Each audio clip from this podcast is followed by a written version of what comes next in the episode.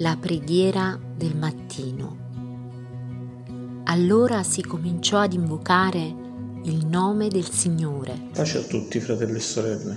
Volevo leggere con voi un versetto che si trova nel Vangelo di Luca, al capitolo 19. Il verso 40 dice: Ma egli, Gesù, rispose: Vi dico che se costoro tacciono, le pietre grideranno.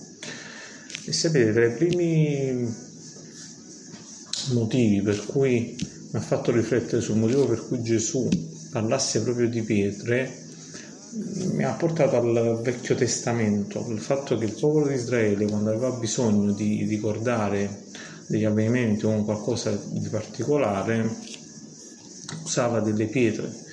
In Genesi al capitolo 31, il verso 13, Dio parla a Giacobbe e dice io sono il Dio di Betel, dove tu versasti dell'olio su una pietra commemorativa e mi facesti un voto. E sapete, questo valeva per il popolo di Israele, ma noi siamo nella grazia per, per l'amore e la misericordia di Dio e nel Vangelo di Giovanni invece leggiamo che Gesù parlando dello Spirito Santo al capitolo 14 dirà Egli vi insegnerà ogni cosa e vi ricorderà tutto quello che vi ho detto. Poi più avanti dirà Egli vi guiderà in tutta la verità, perché non parlerà di suo, ma dirà tutto quello che avrà udito e vi annuncerà le cose a venire. Egli mi glorificherà, perché prenderà del mio e ve le annuncerà. E sapete, mi ha colpito questa cosa perché qua i discepoli, nel passo che abbiamo letto qualche verso prima, i discepoli dicono benedetto il re che viene nel nome del Signore. E non erano abituati a chiamarlo così, erano abituati a chiamarlo maestro, Signore. E quindi stavano avendo qualche rivelazione e nel benedire il Signore ricordavano sicuramente tutto quello che era avvenuto. Infatti la folla che benedice il Signore è una folla che ha ricevuto miracoli e varie benedizioni da Gesù. Ma una, un altro aspetto che mi ha colpito in particolare è che Gesù non parla, non dice la pietra griderà, dice le pietre grideranno. E riflettevo questo, se lo Spirito Santo abita in noi, anche noi per la grazia di Dio viviamo per lo Spirito. C'era un cantico che cantavo con i miei coetanei alla scuola domenicale diversi anni fa ormai, che diceva vuoi sapere come è fatto il Tempio del Signore? Una pietra sopra l'altra unita con amore.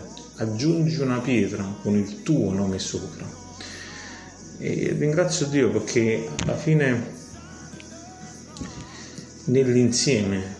Noi riusciamo a glorificare il Signore Dio ci aiuta perché ci dà lo Spirito Santo che non solo ci ricorda ma ci dà delle rivelazioni. Giobbe nella, nella tempesta più buia della sua vita poteva dire io vedrò Dio e solo lo Spirito Santo può fare queste cose che all'epoca in quel momento non era pienamente rivelato, ma noi abbiamo una piena rivelazione dello Spirito Santo. E Dio ci aiuti perché c'è un pericolo che è grave perché mm, non riusciamo a rendercene conto, è un po' scuro, ma c'è un pericolo, quello di non saper apprezzare, quello di non benedire il Signore con la nostra vita, con le nostre azioni. E sapete, qualche verso più avanti, rispetto al testo che abbiamo letto, Gesù dirà, parlando di Gerusalemme, dice, abbatteranno te e i tuoi figli dentro di te e non lasceranno in te pietra su pietra, perché tu non hai conosciuto il tempo nel quale sei stata visitata. Io dicevo, Signore, abbi pietà di me, per quante volte non apprezzo la tua grazia. Sapete, il nostro Dio è il Re, è un Signore, è un Re e tante volte può chiederci anche delle cose che magari escono fuori dalla nostra comprensione. ma noi vogliamo apprezzare, vogliamo sempre benedire il Signore. Anche quando magari le nostre bocche tante volte rimangono chiuse, dice da grazia che lo Spirito dentro di noi esulta, lo benedice. Sapete, c'è quel verso che dice lo spirito è pronto, la carne è debole. Tante volte per la grazia di Dio possiamo dire che la carne è debole, ma lo spirito è pronto. E come dice quel cantico di Sila,